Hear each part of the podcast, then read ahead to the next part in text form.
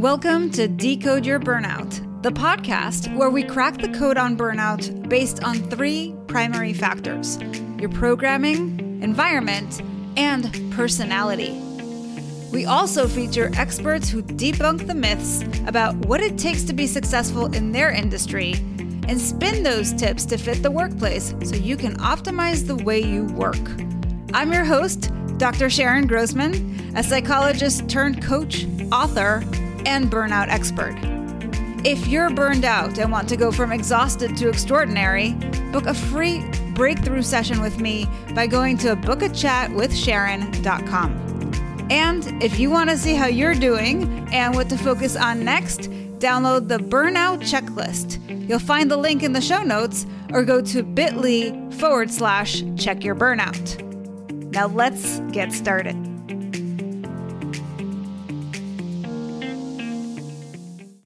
Hello, Decode Your Burnout fans, and welcome to another episode with me, Dr. Sharon Grossman.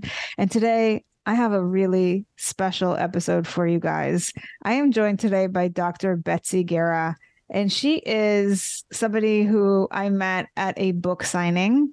She has a very, very powerful story, and I really wanted you all to hear it. So, without further ado, let me tell you a little bit about our guest. She's a bilingual psychotherapist, author, and international speaker who combines her clinical expertise with the power of faith in a unique psycho spiritual approach.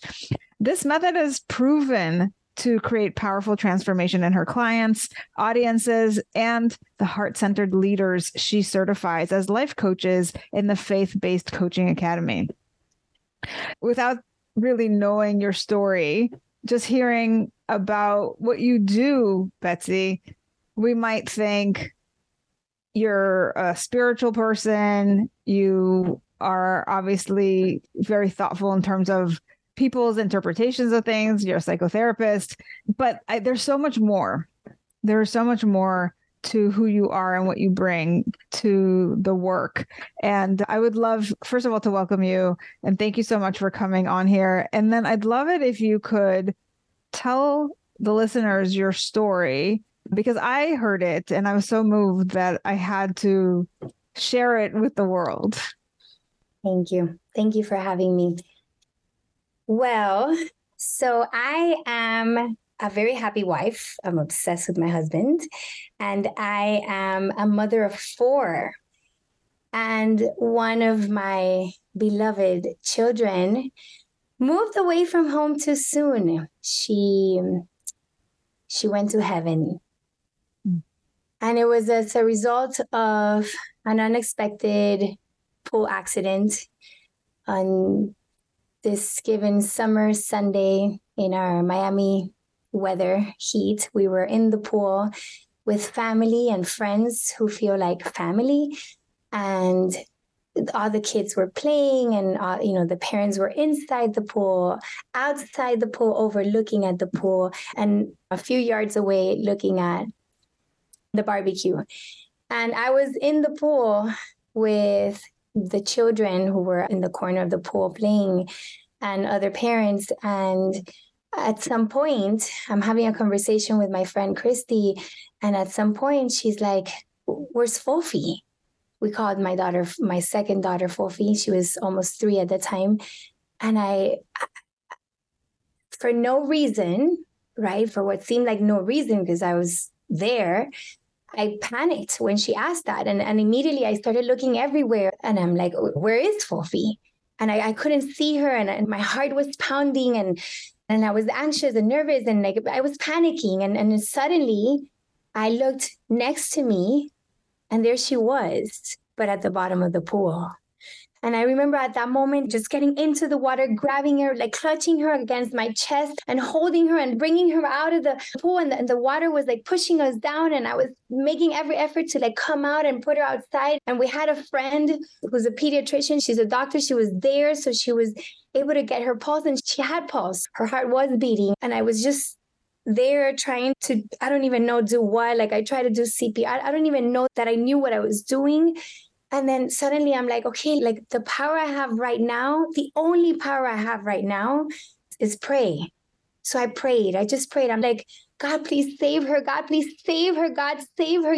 Her for you, God. Like, save her. I made promises. I just had so much faith that she would be saved. Like, how could she not? I, like, it was not possible, right? We moved to a house with a pool. I put her in survival classes. Uh, then I put her in swimming classes. Like people would criticize me because I was like hardcore, overprotective, eyes on my kids all the time. I thought I had done everything in my power to keep them safe and alive. It was obvious that God was going to save her. And I had all the faith in the world.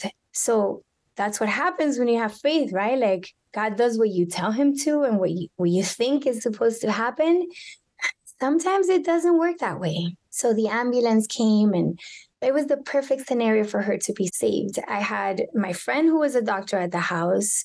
I had a Baptist Hospital five minutes away. The ambulance got there in, a, in what felt like a minute. You would think it, it would feel like eternity, but no, they got there really fast. And, and we got to the hospital and the doctors were working on her. And, and at some point, I'm looking at the monitor and I'm like, what's that straight line? Like, mm. like, like, what is that? Like, is that the flat line that you know people talk about and that we hear about in the movies? So at that point, I'm like, God, make her heartbeat. God, make her heartbeat. God, make her heartbeat. Make her heartbeat. And I kept on like begging because I knew that if I asked with my heart, I knew He would listen. And three things happened during the time in the hospital that I consider were signs, and I consider this in hindsight. The first one was at some point I was so overwhelmed with thinking. I couldn't think, everything was a blur. And I didn't want to stop praying because I was scared that God would think I didn't have enough faith. So I was like, God, can you give me like a phrase or something I can repeat in prayer without having to think about what to say? And the phrase that came to me, which I think we're all familiar with, but at the time I was I had heard it before, but it wasn't something that I used regularly. The phrase that came to me was the scripture that says, I can do all things through Christ who strengthens me. And as soon as I heard that within me, I was like, no, no, because that would mean that she didn't make it. So I'm like, no, that's lack of faith, Betsy. Delete, delete. So then I go, make her heartbeat, God, make her heartbeat. I'm thinking like we, I get to be specific. So that's what I'm going to ask for. I want that flat line to become like a different kind of line, an alive kind of line. And I'm like, make her heartbeat, make her heartbeat, God, make her heartbeat. And then I had another message within that said, you know, I can make her heart beat, but she may not be the Fofi that you know. And at that moment, when I thought about that thought, that came into my mind, I thought about my sister. My sister has severe mental retardation. She has epilepsy. She has special needs. And she was born fine, but got sick, had a high fever when she was nine months, and she had brain damage as a result. So I grew up with her having special needs, and it was hard. Um, and I always prayed for healthy children because I understood in my core what that meant. So I had that thought, like, you know, I can make her heart beat and she may not be the same. And my response was like, I don't care. Which I guess was my parents' response back then when she was in a coma. Like, and they always say my sister is a miracle and she's a blessing. And now I, I get it, right? Like, she's alive. And that's all I wanted. I wanted her heart to beat. I'm like, I don't care. Just make her heart beat. I'm going to love her all the same. Just make her heart beat. And then minutes, seconds, an eternity, and yet no time passed. And I prayed, but followed by the prayer, I found myself saying, But let it be your will. And I did not say that because I wanted it to be my will. But that happened in my mind, in my heart. And shortly after that, I fell on my knees next to the stretcher of my daughter's body and I literally and physically surrendered and I started singing to myself something also that I didn't intend to do. It, it was almost like I, it was an out of body experience, and I'm watching all these things happen to my person, but I, yeah. I wasn't directing them. And I started singing to myself a song that I coined the song of hope And I used, I can't sing for my life, but this is a song that when I sing it, I swear I can sing, right? And it, it's a beautiful song. So I would use it as a lullaby to my daughters at the time. And I used to sing it to someone, like people in the past who were going through difficult times. It was a song of hope. It's a Spanish song. And when I translated, it said something along the lines of, in your heart, you will experience a sweet song. Soon the night will pass with its terror. Grief no more, because soon the sunlight will brighten up your heart. Something along those lines, right? So it's like, I know this is terror right now, but this will pass and light will shine through and, you know, you'll be okay. So I was singing this song to myself, kneeling next to the stretcher and knowing that my daughter's heart was not going to beat as I asked God for it to happen. And the doctors were still working on it. I'm usually the the dreamer, the hopeless romantic, the you know, living in the clouds kind of girl and my husband was like the practical, rational man who put my feet back on earth when I needed to be like shaking a bit. And this time he was the one with the hope. The doctors are still working. I know this is not happening anymore. And he looks at me and he's like, they're trying something different. This time, you know, this is going to work. This is going to work. I don't know at that moment what hurt more if it was my pain of surrender and acceptance and this is really happening. Uh, I'm not going to hold my daughter again. Or seeing my husband with hope and not being able to do anything about it. And soon after that, the doctor stopped working on her. And I don't think they needed to say anything because their eyes told us everything. But if they did, it must have been something along the lines of, I am sorry, or I don't know. And they left. And God didn't make her heart beat. And mine was threatened not beating anymore as well. Like I left with a lot of hopelessness and pain. I couldn't believe I was going to live without her. Who can live without her daughter? Like I lived for my husband and my kids. They're my life. I didn't think I could survive that. There's no PhD in psychology. People think like, oh, it's because you had the PhD that you're where you're at now. No, no, no. There's no PhD in psychology that prepares you for this. Nothing prepares you for certain tragedies. And for me, it was the loss of my daughter, but for you, it may be divorce losing your family, your marriage, your life as you knew it, or it's a financial difficulty, like not being able to provide for or afford what you desire, the life that you want to give your family, or it's a legal problem you're in that you don't know how to get out of. Pain is pain. And we all experience it. And the worst pain is not mine because, oh my gosh, I can't imagine losing a, a child or a spouse or a, a parent. The worst pain is the one that you're experiencing. Pain is pain.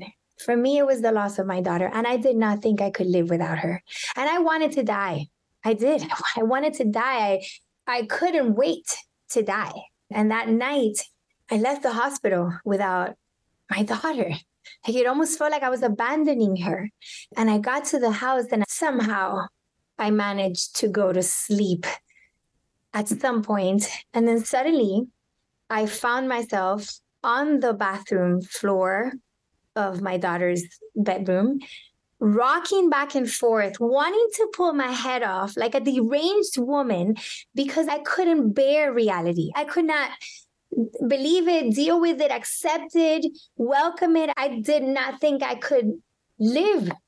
So I wanted to like rip my head off, like get rid of my thoughts of the flashbacks, of the torment, the darkness. And that day, after at the time 12 years of being in practice it's been over 20 now. At that time i understood for the first time why people go crazy why people lose contact with reality. Reality sometimes is too unbearable. It's excruciating. It like penetrates to your bones. Like it's hard. All i remember was my husband rescuing me. And you know in, in my words or in my vision it was like jesus himself coming to like hold me literally. Like he literally like carried me and held me back to the bed. I don't know how i got there. I only know how i got out of there. And it was by being carried. It was by being held. And my husband, I learned years later, his thoughts were, You're the psychologist. If this is you, what's going to happen to me? Right? Mm. Like his thought was like, oh, oh, we're screwed. My experience was I was saved from hopelessness and, you know, becoming deranged. And the next day, the sun came out and it sneaked in through the windows, through the blinds. And I remember waking up and thinking, what the heck? Like, God, really? Like, can you send the sun back in? Like, I need some time. Like, my daughter just died. Like, I died. My life is over, over as I knew it. Like, can you stop? Can you stop the world for a moment? Like, people are going to work. The sun is out. Like, you know, what is this? Like, stop, world. And the world doesn't stop. And we think it's a bad thing because it's like, you're not giving me time to grieve. Like, just, what do you mean I have to go now and deal with the Department of Families who's going to come and see if, you know, what kind of parent I am that I let my daughter die? What do you mean I have to go prepare the box where I'm going to put my daughter's body for the funeral? What do you mean I have to welcome all these people into my home who are here to support me? Like, what do you mean I have to continue to breastfeed my almost one year old son who is still receiving my nurturing and my food? I thought it was a bad thing. And in hindsight, I realized the light always shines through. It's we who are in the darkness, but the light shines through and it's available to you all the time, every day. Every day, there's a new beginning. And that was my new beginning. And it started with a visitor. I was hiding in my walk-in closet. It was like my safe space. I was overwhelmed by how many people were in my house who came because they love us and support us. But I processed alone or with my people, right? So I was with my husband in the walk-in closet, hiding. And the priest who baptized our children and whom we love dearly, like he's he's like a true testament of love. He came to visit and he sat with us in the walk-in closet. And my husband asked, Father, you've seen this before. Is it possible to be happy again? Can we be happy again? The priest said, Some people are not ever happy again. Mm. Some people are. And my husband asked very wisely, What's the difference? And he said, The people who are never happy again are those who choose to honor their loved one through suffering. They believe that the more they suffer, the more they loved, so they can't give themselves permission to be happy. Otherwise, they will have forgotten or stop loving the person that they're honoring. And the people who are happy again are those who choose a different way of honoring the loved one through service, gratitude, love. And at that moment, I made a decision. I was like, I am going to be like the latter. And that decision was made that day, but it didn't happen that day. As soon as he left, I stood up, I looked in the mirror, and it was the same grieving mom in darkness who lost her daughter, couldn't keep her alive, who had a scarlet letter that said so. And what I've learned in hindsight is that everything starts with a decision. Mm-hmm. And then you're guided step by step, moment by moment towards that destination. It's like turning on a GPS and putting the destination. And our destination was to go back to being happy. We're, we were full of love, joy, happiness. Like when people would say, like, she's in a better place, I'm like, screw you. She lived in heaven. She had the best family in the world. Her parents were obsessed with her, loved each other, loved all their kids. Like we had heaven. And I wanted that again. So mm. I set the destination as I am going to be happy again. And I'm going to be the kind of parent who honors her daughter through love, service, gratitude. And that's why I'm here today speaking to you. I'm not getting paid for this.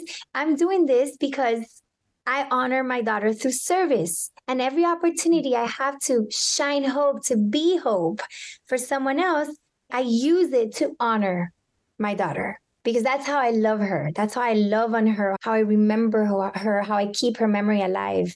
It's in writing the book that's available to everybody, Hurt the Number Two Hope, that I share my story and the things that allowed me to rise up my pain, that I keep her memory alive. And those things are not easy. They're not easy. But you choose your hard. Suffering is not easy either. You it's know. so true. This is such a powerful story. And you have shared, I mean, there's so many complexities in the story that I think many of us experience in our life. And the people listening to this show typically are folks who are struggling with burnout. And I do see a lot of parallels. So I just want to take a moment to kind of shine a light on that. And the first thing that kind of popped out at me is you're in the hospital, you're next to your daughter, and you don't want her to die. And you're like, I will accept her even in this new stage. Like maybe she has brain damage. I don't care. I want her back and I will love her however she is. Right. And so there's this resistance to letting her go because you want her back in your life. You want things to go back to the way that they were. And I think a lot of times in our life, we resist change because we crave the familiar. And that's totally part of being human. I mean, that's just normal for us. It's kind of how we're wired.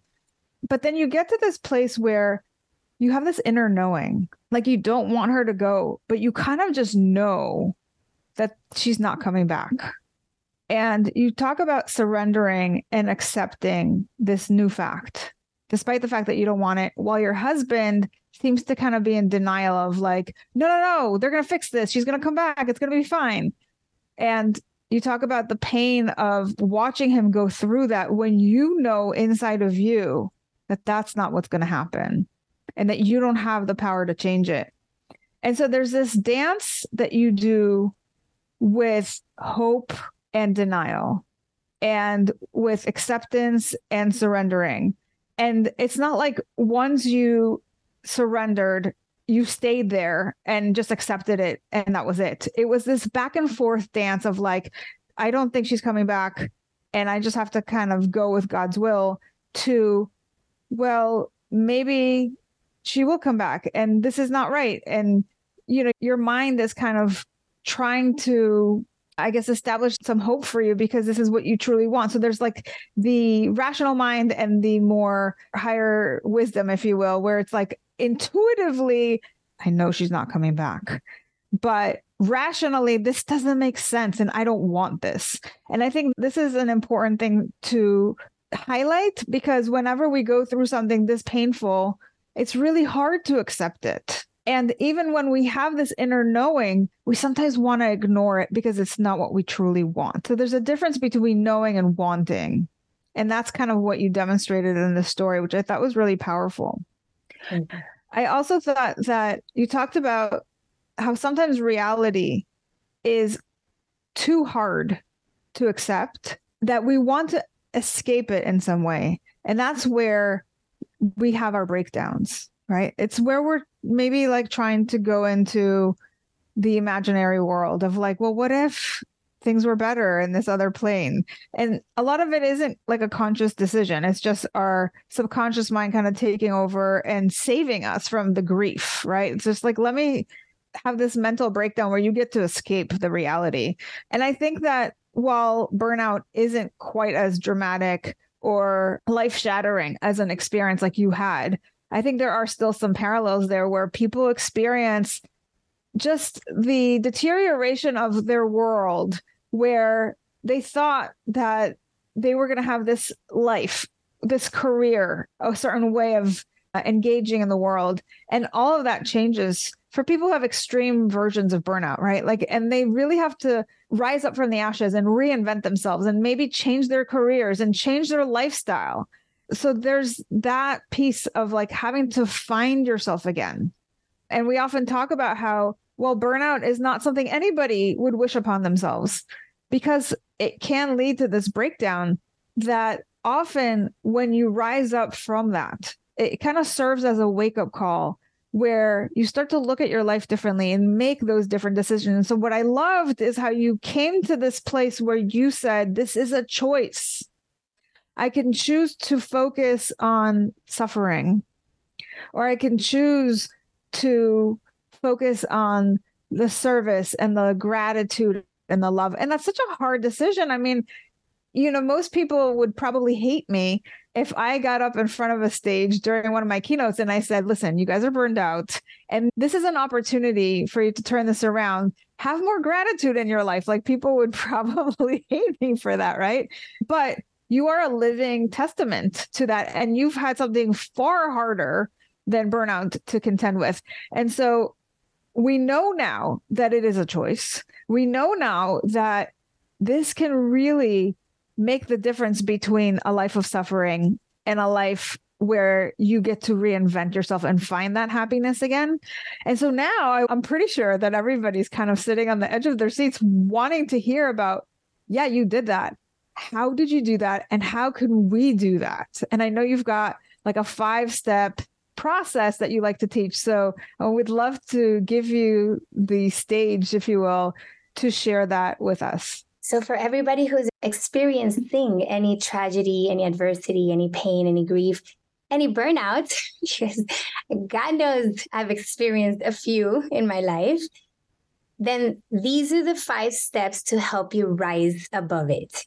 You know, we hear about the five stages of grief, and they robbed me of hope because I was like, wait, what? I still have anger and sadness and depression and all these things left before I get to acceptance. You know, one day with time, I'm going to debunk some of those perspectives in regards to how the stages of grief work by sharing the stages of hope, the steps to mm. rise above that burnout adversity experience that you're going through.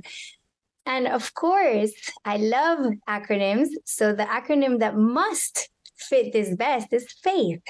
Because I believe that no PhD in psychology could help me, but faith had the power to do so. And faith has the power to save you as well. And I will clarify that by faith, I don't mean religious. You don't have to go to church to have faith. I have a dear friend who doesn't believe in God or, you know, doesn't think of faith the way I look at it. And she is a woman of faith. She has faith in a higher power, whatever she calls that, the universe. She has faith in herself. She has faith in people. She has faith in the process, in our ability to do hard things. So that's what I'm talking about when I'm talking about faith. Of course, for me, it does revolve about around my faith in God because to me that's the origin of it all. But you if you don't believe in God, it's okay. It's okay as long as you believe you can follow this method. So, faith is an acronym. It starts with the F, which means feeling the fertilizing pain. So, feeling and fertilizers is what we want to think of when we think of F. By feeling, I mean the only way around pain is through. Feeling is healing if you feel the grief, if you feel the anger, if you feel the frustration, if you feel the burnout, if you feel the overwhelm, you will be able to relieve it. Feelings are like food. Anything that comes into your body, you must poop it. It must exit your body as well. So if you experience, if you feel it, if you eat it, chew it, swallow, process it, digest it, then you can release it. So mm. Feeling is important because it's the way to healing. And viewing pain as a fertilizer is even more important because if you think of fertilizers, what are fertilizers made of? Poop. Made of They stink like it, they feel like it, but fertilizers ultimately help plants grow. They nourish them, they strengthen them. And so does pain. If you've ever heard of a hero's journey without pain, like please let me know because I've never been privy to it, right? So pain is a fertilizer. It feels like crap. It stinks like it. Yes, I agree. It sucks and hmm. it's nourishing you. Love that. I love that uh, analogy. It's so powerful because people don't want to feel their feelings, right? This is where we escape in every way possible. But it's such a powerful message to be like, no, you must feel this. And doing so is good for you. So the perspective is when you're thinking of pain as a fertilizer, then it's easier to feel it and have hope while you're feeling it because you know it's just a fertilizing day. You know that's not the destination. Pain is only the path, never the destination. So if you are feeling pain, you're healing, you're moving forward, you're rising. And viewing pain as such brings hope while you're experiencing it. And I think this is a great opportunity to distinguish between pain and suffering Mm-hmm. Pain is inevitable and it's healthy and it's important it's, and it's built on hope because it's healing. Suffering is optional. Suffering is you're eating crap. If we're going to stick to poop analogies, suffering is a waste of life. So, what's the difference? So, typically, you enter suffering when I believe in two ways. Number one, evading pain because you escape it. So then it strengthens within you, give it more power. And number two, by dwelling on it. So some people do welcome it and they allow themselves to feel it, but you know, poop is stinky, but it's warm. So some people may get used to the smell of it, right? Like, you know, think about someone who works in a fish store. You can get used to a fish market. You can get used to smell and, you know, and get comfortable in it. So some of us stay in the pain as if it were the destination and just catch yourself when you say, I'm never going to be happy again. I said that. I can't live without her. Uh, oh, this is never going to go away. I'm never going to find someone else that, you know, better than my ex husband. Whenever you think of it in terms of I'm never going to be able to overcome this, you're dwelling on the pain, which means you're suffering. And that's dark. There's no light there, there's no hope. Mm. There's hope in pain. There's no hope in suffering. There's light in pain because feeling is healing and pain is the path. There's no light in suffering, which is getting stuck in it, dwelling on it. So, viewing pain as a fertilizer and allowing yourself to feel it frees you from the grief, from the burnout, from the pain that you're experiencing at the moment.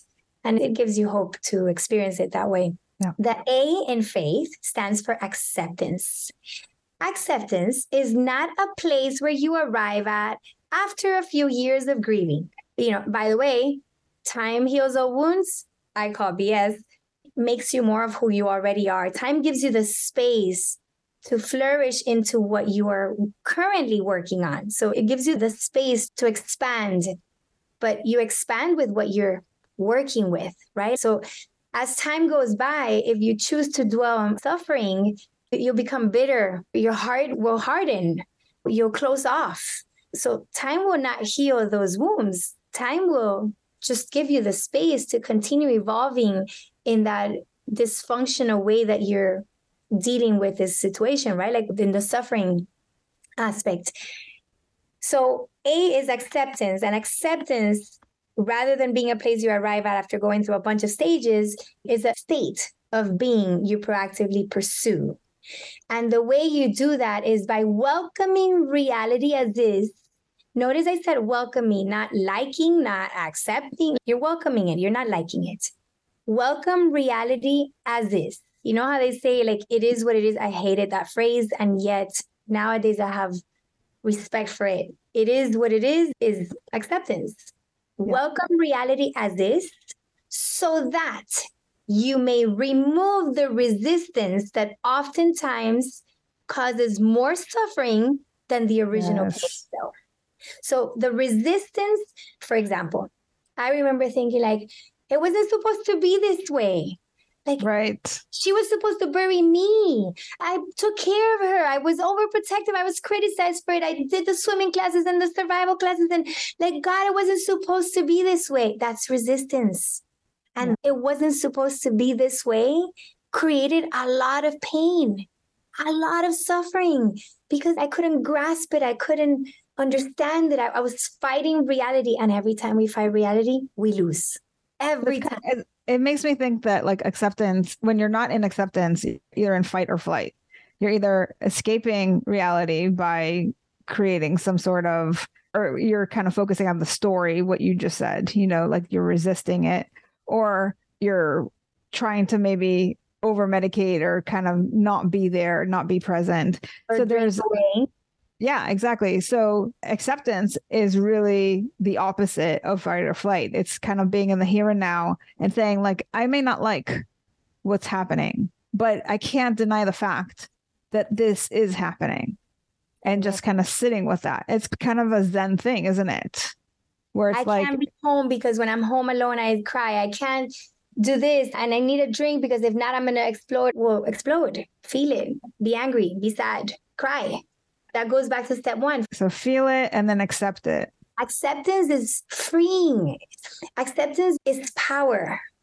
And I believe the most powerful thing we can ever do is surrender, right? I, people think of surrender and they may think giving up, but surrender is relinquishing the control that you never had and welcoming what is as is so you may now put all your energy and all your emotions and all your efforts on processing, solving, moving forward, creating what your heart desires that is not what you have right now.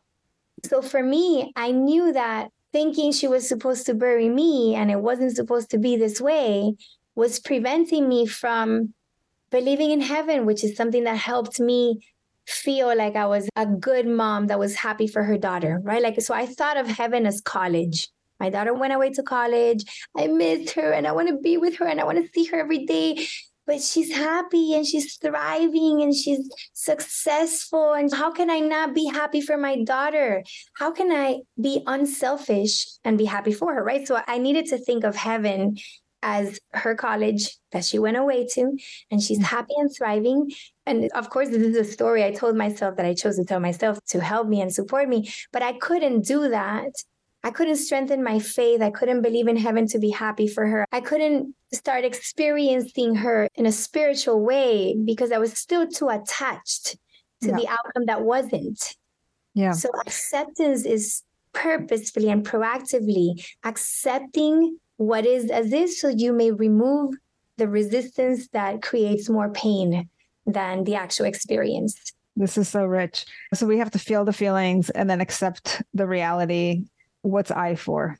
I is interpretation. Life okay. is an interpretation. Life is neutral. Shakespeare said, nothing is either good or bad, but thinking makes it so. So we think that something like death of a daughter is bad. Death is bad right? And the truth is, death is neutral.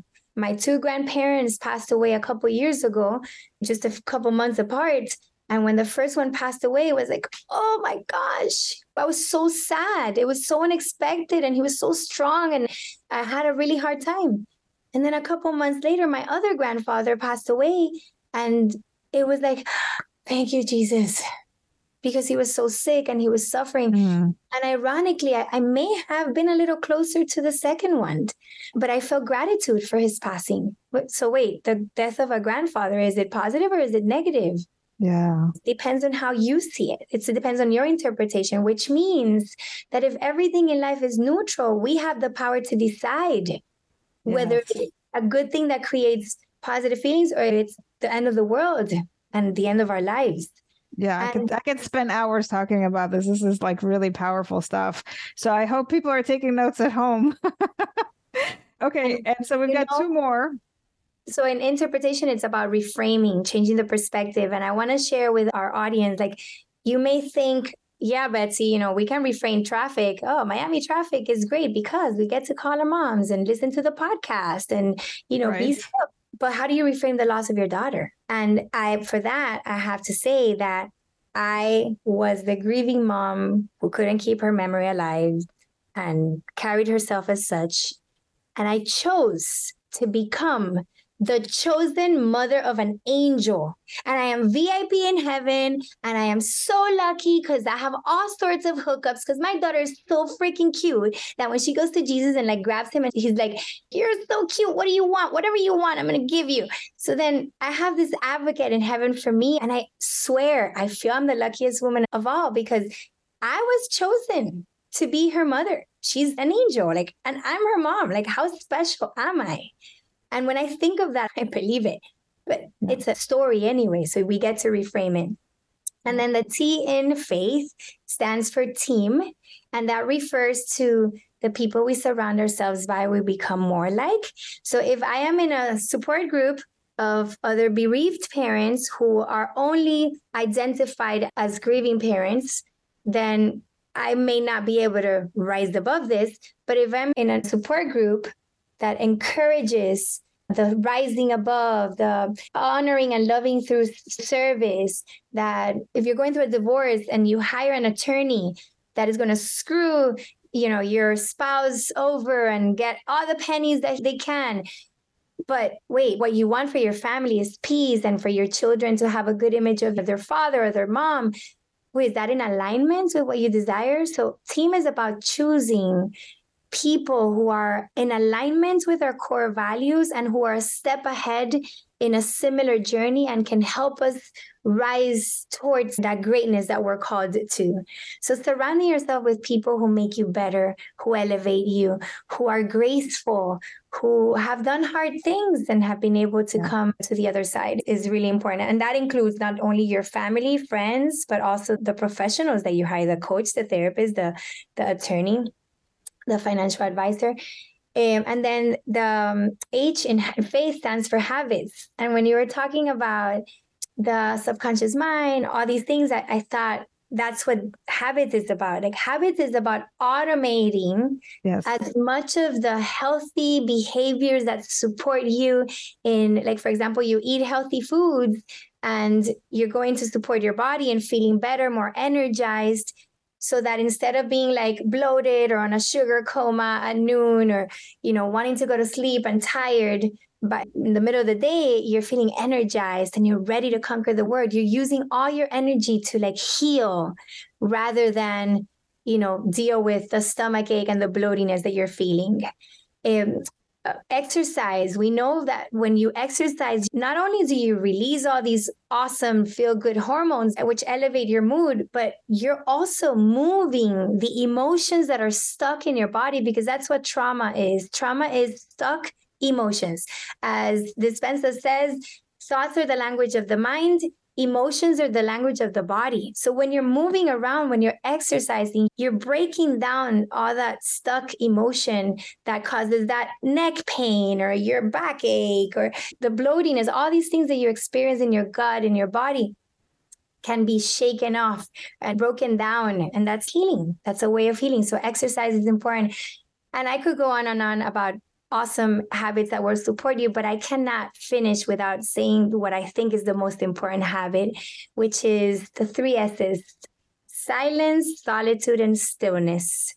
Spending time in silence and in stillness will support you in every aspect of your life because when you are present with that higher version of you or the God within you, or when you're one with the universe, however you want to perceive this, when you're in that space of stillness, what you're doing is you're letting go of your thoughts, AKA human limits, sentences that may not be supporting you, and you are making space and room to download infinite wisdom, to download emotions that will support you, so, meditation, prayer, silence, mindfulness, all those exercises help you become infinite and help you reach your greatness. So, success is inevitable. When you spend a few minutes every day in silence, you may think you're not doing anything because you got distracted and you thought about something, but ultimately, all you have to do is show up show up to that time. It doesn't matter if you were super distracted. The intention of being in silence, solitude, and stillness will support you in becoming a more graceful person, someone more strengthened from within, and just have wisdom beyond your ears. Like you'll be able to gain clarity in terms of like what is that next right step that I get to take to overcome the burnout, to reframe it, to feel in a fertilized way. Like, what is it that I get to do to be able to overcome and rise above to my greatness and be in service of others in doing so? There are so many pearls of wisdom in your story, in your faith acronym, I mean, too many to mention, honestly. I feel like if you're listening to this, you need to go back and probably re listen because there's just so much that you jam packed into this one episode. I think there's enough material here for multiple books. I really thank you for that.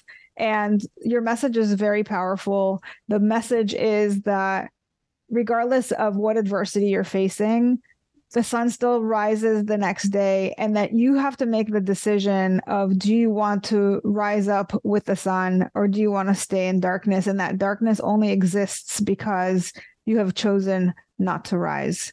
So it's not an easy journey, but it is possible. And you've given us the step by step process of how to do it. And this is very, very powerful stuff. And the one question that I had in my mind as you're talking about the story of your daughter was you know, you're a person of faith, and your faith has even been strengthened, I might say, after this happened. But, you know, somebody who's maybe a little skeptical might ask, you know, how is it that you didn't lose your faith because you were praying to God for your daughter to come back and he didn't deliver? What would you say to that? I fought with God a lot. So I'm glad you asked, asked that because if people think that I was like, God, your will, whatever you, no, no, no, no. I fought with him every day.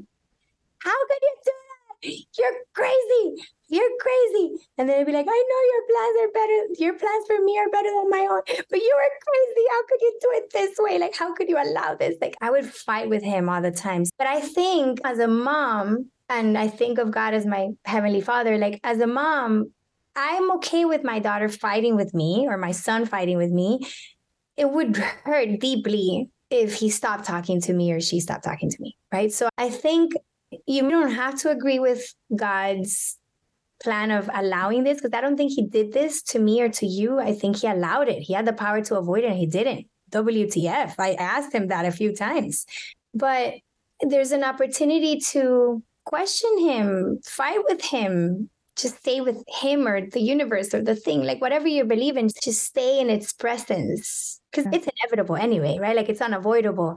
So might as well just be held by it and I will also say that strengthening my muscle, aka habit of faith, because faith is also a habit.